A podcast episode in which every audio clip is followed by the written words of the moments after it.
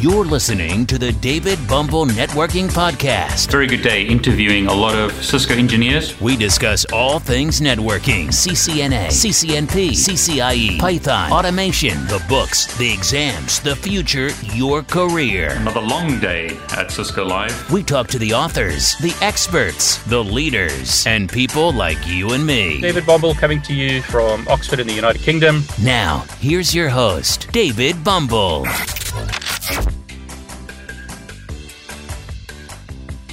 This is one of multiple videos where I'm discussing questions that I've been asked about CML. Please have a look at this playlist to see other questions that I've been asked. So, as an example, how to export and import device configurations and topologies in CML, how to connect my CML topology to an external network. In this video, I'm going to be answering a number of questions such as how to capture packets using Wireshark, what are the default usernames and passwords of Linux devices, and how to add additional interfaces to a device. Use the menu below to jump to a specific topic of interest. You may not be interested in all of these topics, so use the menu below to jump to the specific topic of interest. Okay, let's get started. So, a question that's often asked is how do I capture packets within CML? When you click on a link, you can click packet capture and you can specify, as an example, the number of packets you want to capture and click start and that'll start capturing packets using the built in packet capturing system within CML. Now, at the moment, this is very basic, but Ralph, one of the core developers, has sort of teased what's coming in version 2.1 of CML. In version 2.1 of CML, you can actually interrogate the packets in a very similar way to using Wireshark, but it's all done through the web browser. So, in this example, it's quite simple. If I ping google.com as an example from this router, which is bridged to the outside network using an external connector, in the Wireshark capture, I can see those ICMP requests and replies. So I can see the ping information, I can see other captures. As an example, if I enable OSPF on this router, I should see OSPF messages being sent out into the network.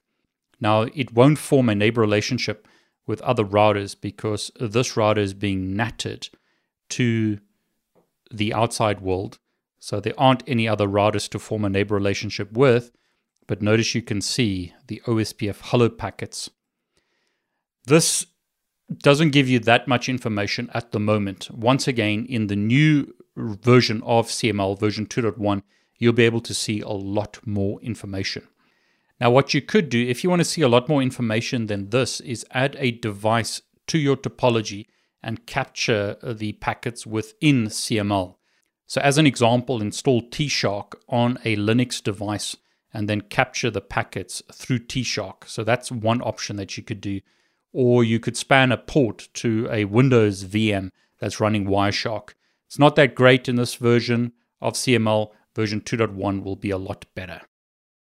Okay, so let's look at some of the default usernames and passwords. So I'll create a lab here called Linux. And then what I'll do is drag some devices in the topology, such as the Alpine device, the server device, desktop device, and Ubuntu. Ubuntu is one of the devices that I'm going to demonstrate quite a lot because I want to show you how to use it for network automation. The passwords for these devices are either Cisco Cisco username password or Ubuntu Cisco. Now, the Ubuntu device might take a while to boot up, but notice the server device is already booted. So, this is running core Linux. Username password is Cisco to log into that device. On Alpine Linux, it's the same once again. Username is Cisco, password is Cisco. Desktop username is Cisco, password is Cisco. The Ubuntu device takes a bit longer. Username here is Ubuntu, password is Cisco.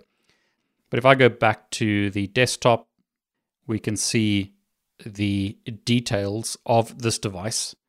It's using Linux Alpine. So most of these are using Alpine Linux. You'll see it's the same on those two Linux devices, but the server is using Tiny Core Linux. So once the Ubuntu device boots up, I can log in with a username, Ubuntu password Cisco. And there you go, uname dash A. We can see it's Ubuntu Linux, Ubuntu 18.04.3 LTS. Now, a question I've also been asked is does CML support Docker? At the moment, it doesn't. These are virtual machines, these are not Docker containers. That means that you won't lose the configuration or applications that you install, unlike what happens in other platforms. So these devices are not Docker containers, they are virtual machines running within CML. Now, another question that I've often been asked is how do I add additional interfaces to devices? To add additional interfaces to a device is fairly simple. To demonstrate this, I'll drag a layer 2 switch into my topology. And what I'll do now is click on the device and go to interfaces. And as you can see, four interfaces have been added.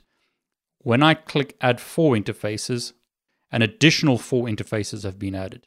And if I click add four interfaces, notice an additional four interfaces have been added. Click that again, and you can see the maximum interfaces have now been reached. So I've been able to add a whole bunch of additional interfaces to my device by simply clicking on add interfaces. Okay, so I hope that answered some of your questions. If you enjoyed this video, please consider subscribing to my YouTube channel. Please like this video and please click on the bell to get notifications.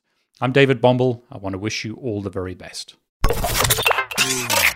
Thanks for joining us on today's podcast. Be sure to visit David's YouTube channel at David Bombal, where you can subscribe and watch all of his videos. While you're at it, if you found value in this show, we'd appreciate a rating on iTunes. Or if you simply tell a friend about the show, that would help us out too.